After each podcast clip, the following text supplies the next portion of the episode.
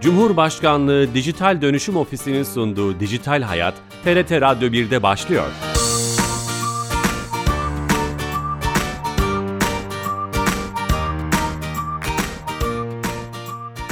Herkese merhaba, ben Bilal Eren. Teknoloji ve dijitalleşmenin hayatlarımızda etkilerini ele aldığımız Dijital Hayat programımıza hoş geldiniz.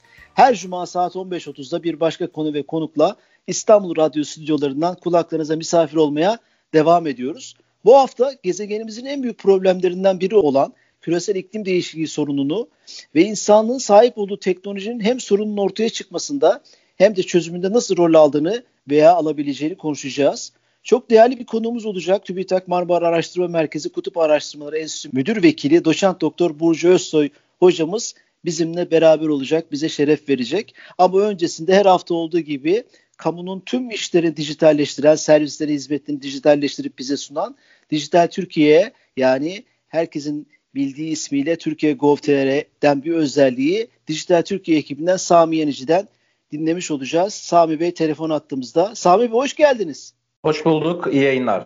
Teşekkürler. Hoş geldiniz tekrar yayınımıza. Bu hafta hangi servis hizmeti bize anlatacaksınız? Bu hafta dinleyicilerimize E-Devlet Kapısı'nın sosyal medya hesaplarından bahsedi, bahsedelim. Ee, ara ara bahsediyoruz. Kamu kurum ve kuruluşların elektronik ortamda sunduğu hizmetleri güvenli ve ortak bir noktadan sunan E-Devlet Kapısı'nın Facebook, Instagram ve Twitter'da yer alan hesaplarıyla güncel ve doğru bilgilere, yeni açılan hizmetlere ve duyurulara ulaşmanız mümkün. Ayrıca görüş, öneri ve sorularınızı da Facebook, Instagram ve Twitter'dan bizlere iletebilirsiniz. Dinleyicilerimizi sahte E-Devlet Kapısı sosyal medya hesaplarından uzak durmaları konusunda da uyaralım. Facebook ve Instagram'da E-Devlet Kapısı, Twitter'da E-Kapı hesaplarıyla güvenli ve doğru bilgiye ulaşabilirsiniz.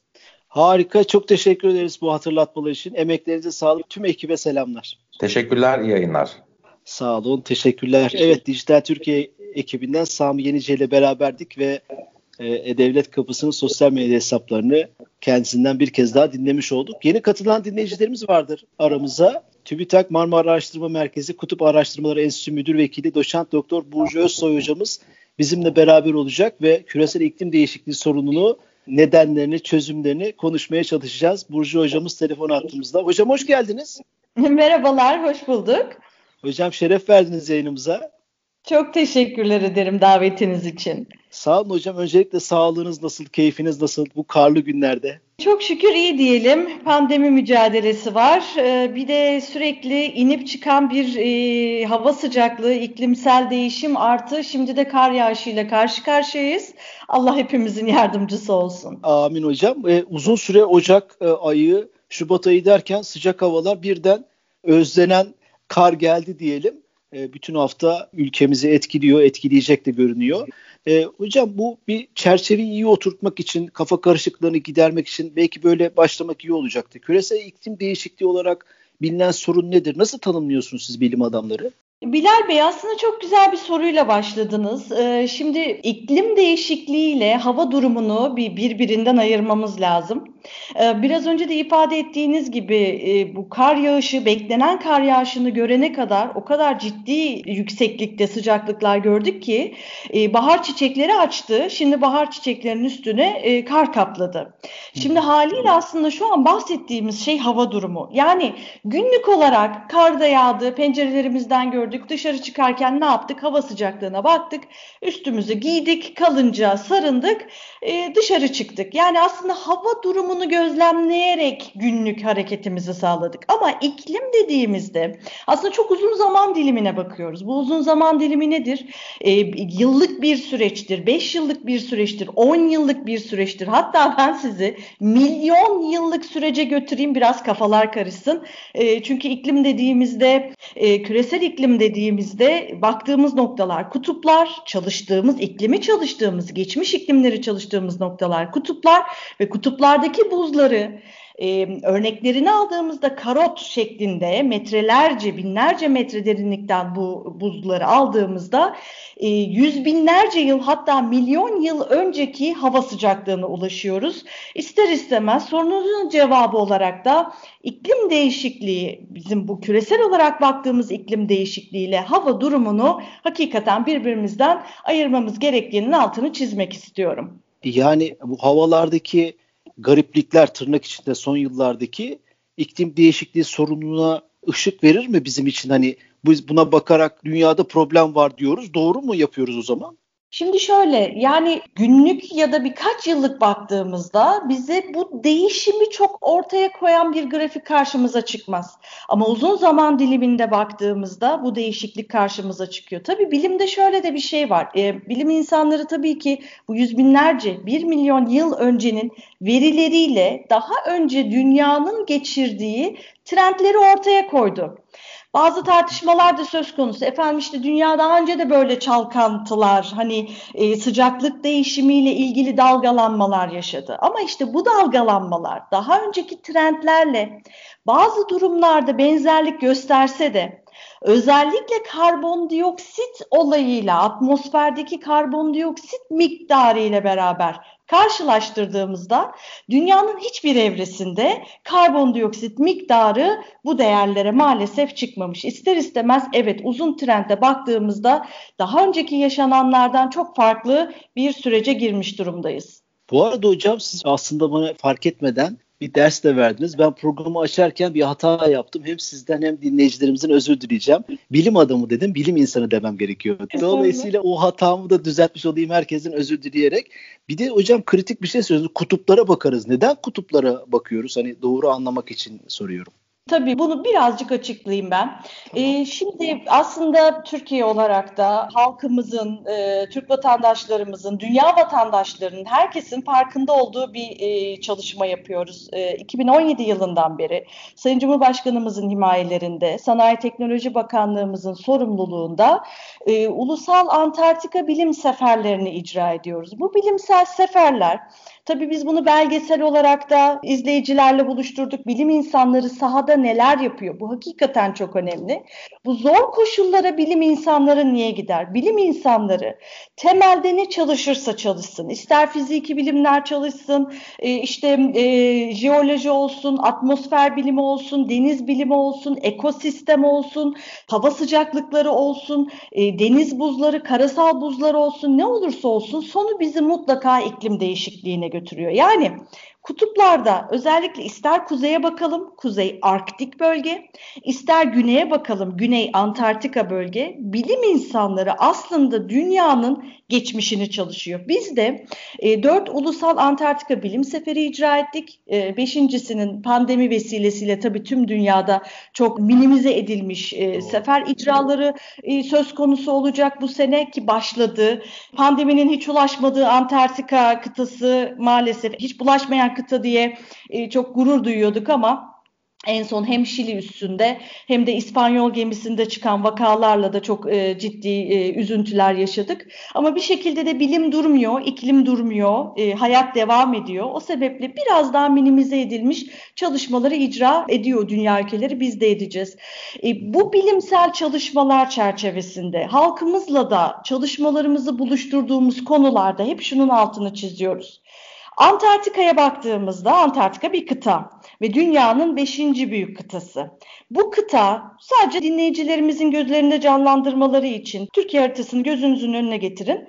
17 kat büyütün Antarktika kıtası yapıyor. Yani bir kıta ve hiçbir dünya ülkesine ait değil, barışa ve bilime adanmış ama bu kıtanın üzerinde işte o tek kıtadan yedi kıtaya ayrılma, yedi kıtada ayrılmada bu Güney Antarktika, güneydeki Antarktika ekvatordan geliyor. Yani ister istemez e, milyon yıllık hafıza var bünyesinde.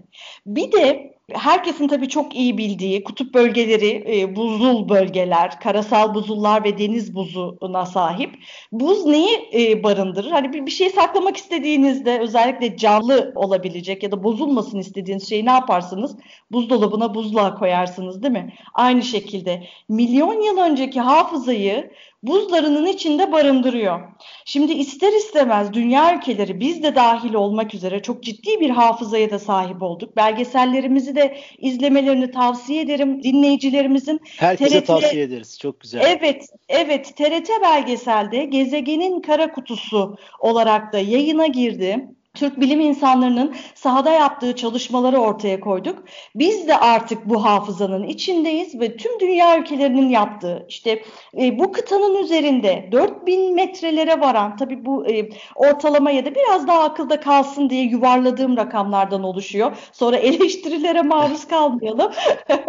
bu 4000 metrede ülkeler ne yapıyor? Bu buzları e, örnekler alarak işte 1000 metre iniyor, 2000 metre, 3000 metre derine iniyor. 3000 metre metre derinden aldığı bir buz tabakasının ince bir tabakayı laboratuvara getirip incelediğinde ve o buzu e, eritip açığa çıkan gazlara baktığında karbondioksit miktarına ulaşıyor. Ve bu bizim 800 bin yıl önce Bilal Bey hani e, ifade olarak çok kolay geliyor ama hangi birimiz hayal edebiliriz? 800 bin yıl öncenin verisini, 1 milyon yıl öncenin verisini. Şöyle Haliyle, desek hocam, insanlık evet. tarihini herhalde 60 ile 100 bin yıl en fazla geriye götürüyor bilim insanları. Siz 10 kat neredeyse geriye gidiyoruz. Geriye Öyle anlıyorum. Gidiyoruz. İnsanlık tarihinden.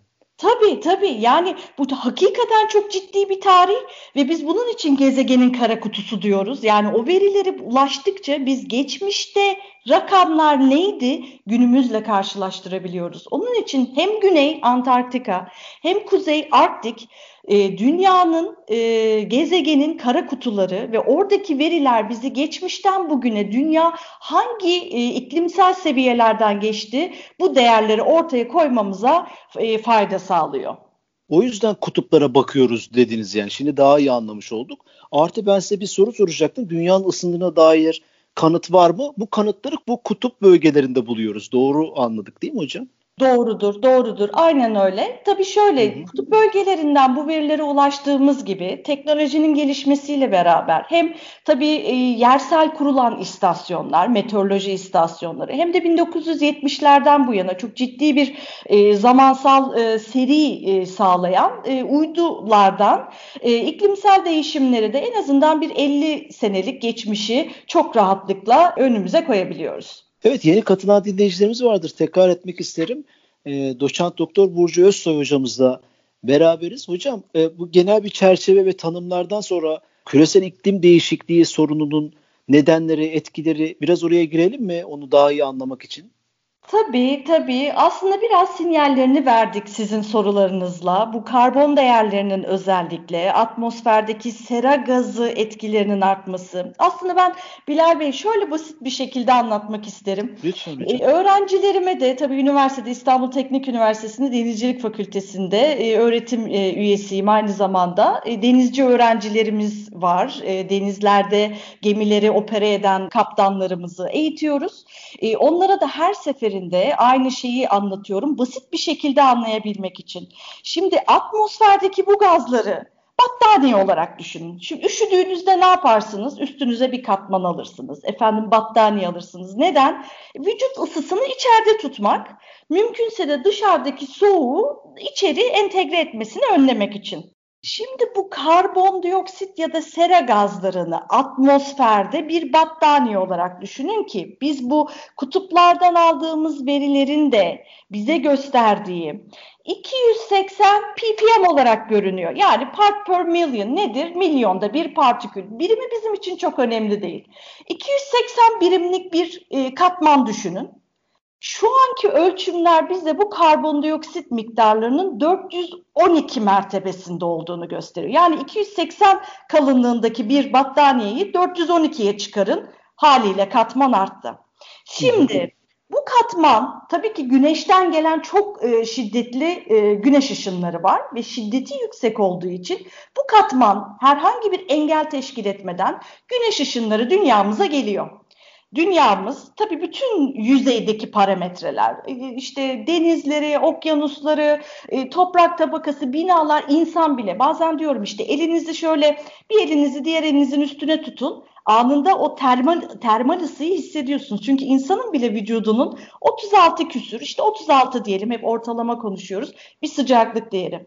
Dünyanın da alabileceği bu güneşten gelen enerjiyi alıp soğurabileceği bir seviye var Fazlasını ne yapacak? Geri yansıtacak. Kullanmadığını geri yansıtacak. Tamam güzel. E, bu battaniyeyi geçti ışınlar. Dünya yüzeyine geldi. Yüzey bunu absorbe etti. Geri kalanını yansıtacak. Bu şey gibi. Hani e, vücudunuzu ısırmış sivrisinek ısırır sonra böyle bir e, zayıflar ya gücü. Onun evet. gibi. Çıkan bu enerji e, dünyanın absorbe edemediği enerji geri atmosfere doğru geliyor bu sefer battaniyeye takılıp geri dönüyor. Battaniyeye takılıp geri dönüyor. Yani bu tabaka bizim giren enerjinin çıkmasını engelliyor. O sebeple zaten içeride hapsolan enerji diyoruz. Yani dünya yüzeyiyle atmosferdeki sera gazlarının arasında hapsolan enerji atmosfere çıkış sağlayamıyor. İşte bu sera gazlarıdır aslında bizim özellikle sanayileşmeden bu yana artan trendimizin de sebebi maalesef. Tam onu soracaktım. Aslında bu battaniye iyi bir şey. Fakat battaniye kalınlaştı. Doğru mu anlıyorum hı hı, hocam? Battaniye kalınlaştı. O değerler artış oldu. Yoksa bu gazlar, sera gazları doğal yani atmosferin ısınmasına neden olan bizim de dünyada yaşamımızı sağlayan gazlar fakat onun derecesi artıyor. Aynen öyle. Kadarıyla. Evet. Peki hocam bunun sanayi devrimiyle mi özdeşleştiriyor bilim insanları? İşte üretim, fabrikalar hani temelde o gazları veya bu dereceyi arttıran şeyler neler? Maalesef sanayileşme. Tabii ki sanayileşmenin bu yapılan çalışmalarda özellikle e, geçmişten bugüne ister yersel istasyonlar olsun, ister uydulardan aldığımız veriler olsun, ister dünyanın geçmişine sahip olan bölgelerden alınan işte toprak buz örneklerinden yapılan çalışmalar olsun. Evet trend bizi özellikle sanayileşmeden sonra karbondioksit ve sera gazlarının atmosferde biriken bu gazların sanayileşmeden sonra trendlerinin arttığına e, doğru bir görsel ortaya koyuyor. Tabii ister istemez bu sanayileşmeye çok ciddi bir giriş yapıldı. E, ve bu sanayileşmeye insanlığın ihtiyacı vardı. İhtiyaç sonucunda e, ortaya konulan sanayileşmeyle bu gazlar arttı ama bizim artık daha bilinçli bir şekilde çözümleri ortaya koymamız lazım. Yani e, doğal kaynaklardan değil, e, ister istemez bu sera gazlarına neden olan, küresel ısınmayı tetikleyen çözüm süreçlerinden ziyade biraz daha özellikle doğayla uyumlu süreçlere girmemiz gereken dönem geldi. Tam da aslında orada or, oraya kapı açıp oradan girmek istiyordum ve size Hı. sorular sormak istiyordum. Hı. Şimdi burada herhalde enerji tüketimi hem nüfusun artması hem korkunç bir üretim tüketim çılgınlığı tırnak içinde büyük ülkeler var. Sanırım bu konuda ülkelerin bazı anlaşmaları da var ama ne kadar uyuluyor o da herhalde bilim insanlarını kafasını karıştırıyordur veya sorular sormanıza neden oluyordur. Burada tam enerji e, önemli bir konu. Burada bazı kavramlar var. Yeşil teknoloji, temiz teknoloji, Bunlar için ne diyorsunuz hocam? Aslında siz de e, çok güzel bir şekilde altını çizdiniz. Paris Anlaşması var. Aynı zamanda Hükümetler Arası İklim Değişikliği Paneli var. Bu e, IPCC dediğimiz Hükümetler Arası İklim Değişikliği Paneli ısınmanın bir buçuk derece ve ötesine devam edeceği şekilde ve önemli artışların bizi beklediğini e, öngören bir dizi raporlar yayınladı. Paris Anlaşması var. Bu Paris Anlaşması uyarınca ülkeler ısınmayı iki derecenin altında tutmayı hedefliyor ama tabii iklim değişikliğine yanıt vermek doğaya uyumu gerektiriyor. İklim değişikliğinin sınırlandırılması, sera gazı emisyonlarının azaltılması için özellikle rüzgar ve güneş gibi düşük karbonlu enerji kaynaklarının geliştirilmesi ve konuşlandırılmasına yöneltiyor bizi. E, rüzgar enerjisi, e, güneş enerjisinin kaynaklarının kullanılması ve ben hatta bir parantez daha açmak istiyorum. Özellikle okyanuslarımızın, akıntıların ve aynı zamanda dalga enerjisinin de yani bu enerji kaynaklarının hepsinin çok ciddi anlamda kullanımına yönelik e, geliştirilme çalışmalarının yapılması e, gerekiyor. Yoksa bu Paris Anlaşması, e, Hükümetler Arası İklim Değişikliği Paneli'nin ortaya koyduğu e, raporlar ve e, hani bu, bu kötü sonuçlara ulaşacağımız gibi e, bazı iklim modelleri de ortaya kondu. Özellikle işte biliyoruz tabii e, bunu bir yandan görsel olarak çok büyük görsel güzelliğe sahip olan buzların erimesi ama bu buzların erimesinin bize ortaya koyduğu kötü sonuçlardan e, çok ciddi anlamda e, dünya tehlike sinyalleri veriyor. Şurada şöyle bir şeyin altını çizmek isterim. Aslında belki işte buzlar kuzeyde, buzlar güneyde bize ne buzlardan? Bize neden ziyade? Bu eriyen buzlar aslında erinmemesi gereken buzlar. Eridikçe iklim dengesi bozuluyor. İklim dengesi bozuldukça ki ben İstanbul için hani örnek vereyim. Daha önce sadece işte filmlerde elimize patlamış mısırı alıyoruz. işte filmin karşısına geçiyoruz bir belgeselin efendim hortum izliyoruz değil mi? Ya da işte evet. böyle çok ciddi okyanusta çıkan fırtınalardan e, gibi böyle e, film olarak izlediğimiz artık görüntülerin Türkiye'de yaşanması çok ciddi anlamda tehlike sinyalleri. İstanbul'da e, ki ben e, İstanbul Teknik Üniversitesi Denizcilik Fakültesi'nde 3-4 e, yıl önceydi. Tam yılını da şimdi şey yapamayacağım ama bizim fakültenin içinden hortum geçti ve iç denizden çıkan bir hortum. Hakikaten Türkiye'nin geçmişine baktığımızda kaç kere hortum olmuş. Bir de iç deniz e, çok ciddi ekstremler oluşmaya başladı. Aslında iklim Mümkün değişti. olmayan bir şey değil mi hocam? Mümkün hortum değil. Olmaması gerek. Olmamış. Hani bir şeyin neden tarihine bakarsınız? Daha önce olmuş mu diye bakarsınız. Olmuş mu olmamış. En azından bizim önümüzde elimizde olan verilere göre olmadığını görüyoruz. Ama şimdi olması nedir? tehlikenin hakikaten kapıda olduğunu gösteriyor.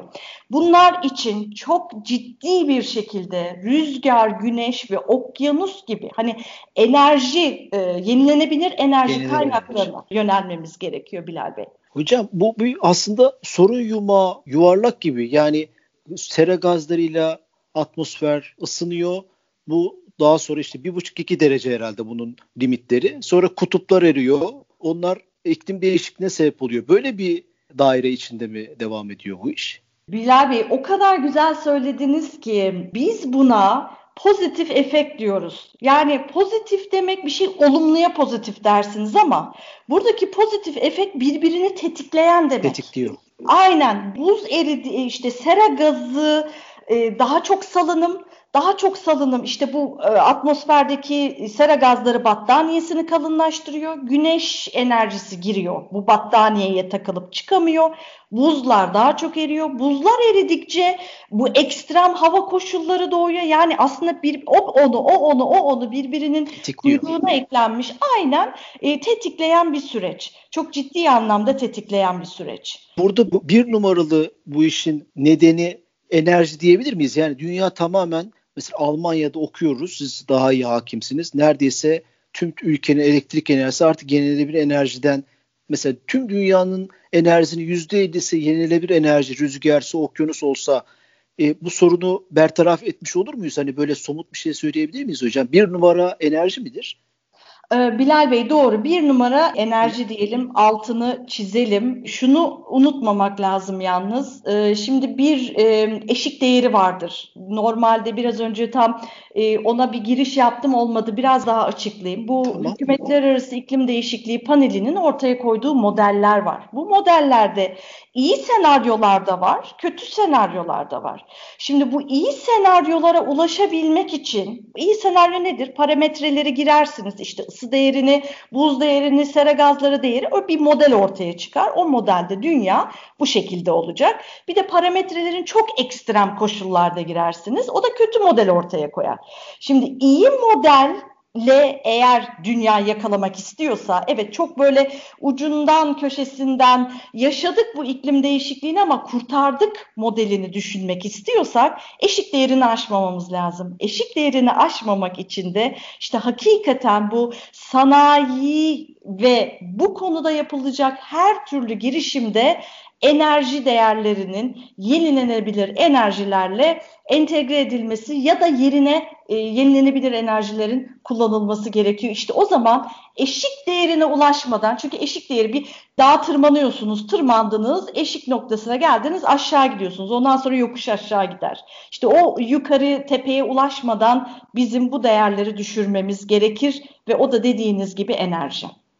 Ha bu yokuş aşağı inme meselesi yani doğa kendini onarabilir mi? Biz hani doğaya aykırı teknoloji üretmezsek, ona saygılı olursak tırnak içinde bu kendini yenilebilen bir şey mi? E, sistem mi? Bilal Bey pandemide ne gördük? 2-3 ay insanlık çekildi değil mi? İnsanlık evet, kapandı, evet, evet evlerindeydi. Hocam. Biz İstanbul Boğazı'nda yani canlılar değil bütün ekosistem yani aslında doğanın parçası ne varsa İnsanlık çekildiğinde kendini buluyor. Yok efendim işte daha önce görmediğimiz işte caddelere sokaklara inmeyen hayvanlar, karasal hayvanlar, denizde daha önce çekilmiş ekosistem bunlar hepsi tekrar yuvalarına döndü.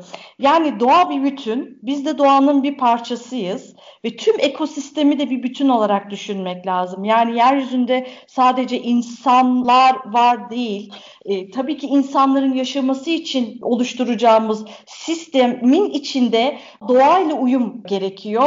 Doğa kendini günceller, doğa kendini iyileştirir. Biz müsaade edersek. Hocam bir konu daha var. Mesela ben ülke olarak kendimizde sorumlu hissediyorum. Bir ülkeler barometresi var mesela. Bir numara bu işten Çin sorumlu, Rusya sorumlu, Amerika sorumlu. Örnek veriyorum. O öyle bir sorumluluk çizelgesinde Kimler var 1, 2, 3? Türkiye nerede? E şimdi şöyle aslında 1, 2, 3'ü belirlemek lazım. Tabii ki sıralamalar var. E, hani üretimin özellikle çok olduğu hani bir Çin ile başlamak isterim ama hani pandemide de biliyorsunuz bu e, Covid virüsünün ilk başta Çin'den ortaya Doğru. çıktığı sonra şimdi Dünya Sağlık Örgütü aslında Çin'de değildi dedi. E, aslında biraz e, bütün ülkelerin elini taşın altına koyması lazım. Neticede üretim yapacağız. Üretim hakikaten bir bir ülkenin e, gelişmişliği, üretim çok ciddi anlamda önemli. Önemli olan burada kimin önde olduğu değil. Tabii Avrupa ülkelerinde çok hassas hassasiyetle davranan ülkeler var. Başta Almanya olmak üzere. Tabii ki kötü, olumsuz baktığımızda Amerika, Çin'in ilk sıralarda geldiğini görüyoruz ama dediğim gibi bütün ülkelerin elini taşın altına koyması, koyması gerekiyor. Lazım. Çünkü dünya hepimizin. Bazen derslerde de Bilal Bey şey söylüyorum. Hani böyle eliniz parmağınız kesilir bir yere kanar ah dersiniz canım orada acıdı. İnsan bedeni bir bütün, dünya bedeni de bir bütün. İşte orada olan efendim işte Arktik'te olan bir olumsuzluk Türkiye'yi etkilemez değil. Hatta aksine dünya öyle bir böyle bir puzzle'ın parçaları gibi. İçinden bir parçayı aldığınızda tüm resim bozuluyor. Bu dünyayı bütün olarak değerlendirmek gerekiyor. Hocam çok soru var sormak istedim ama süremizin sonuna geldik. yani ana hatlarıyla e, aslında sorduğum şeyleri çok güzel kafamda da oturdu oldu. Eminim dinleyicilerimizin de öyle ama sürenin sonuna geldik. Belki hocam Antarktika başında ikinci programı yapacağız ileride öyle gözüküyor. Çok teşekkür ediyorum. Şeref verdiniz katılımımız için. Ben davetiniz için çok teşekkür ederim. Programınızı zevkle e, dinliyoruz, takip ediyoruz. Ben de bu programın bir parçası olmaktan hakikaten onur duydum. Çok çok teşekkürler ediyorum. Sağ olun hocam. Tekrar Antarktika görevinizde başarılar. Sizi izliyoruz, takip ediyoruz hocam. Çok sağ olun. Sağ olun, iyi günler. İyi günler. Evet, TÜBİTAK Marmara Araştırma Merkezi Kutup Araştırmaları Enstitüsü Müdür Vekili Doçent Doktor Burcu Özsoy hocamızla beraberdik. Küresel iklim değişikliğini e, anlamaya çalıştık. Nedenlerini, çözümlerini konuşmaya çalıştık. Temiz teknoloji dediğimiz yenilebilir enerjileri konuştuk çözüm noktasında ve böylece bu haftalık programımızın sonuna geldik. Haftaya yeni bir konu ve konukla bir arada olacağız. İyi hafta sonları. Hoşçakalın.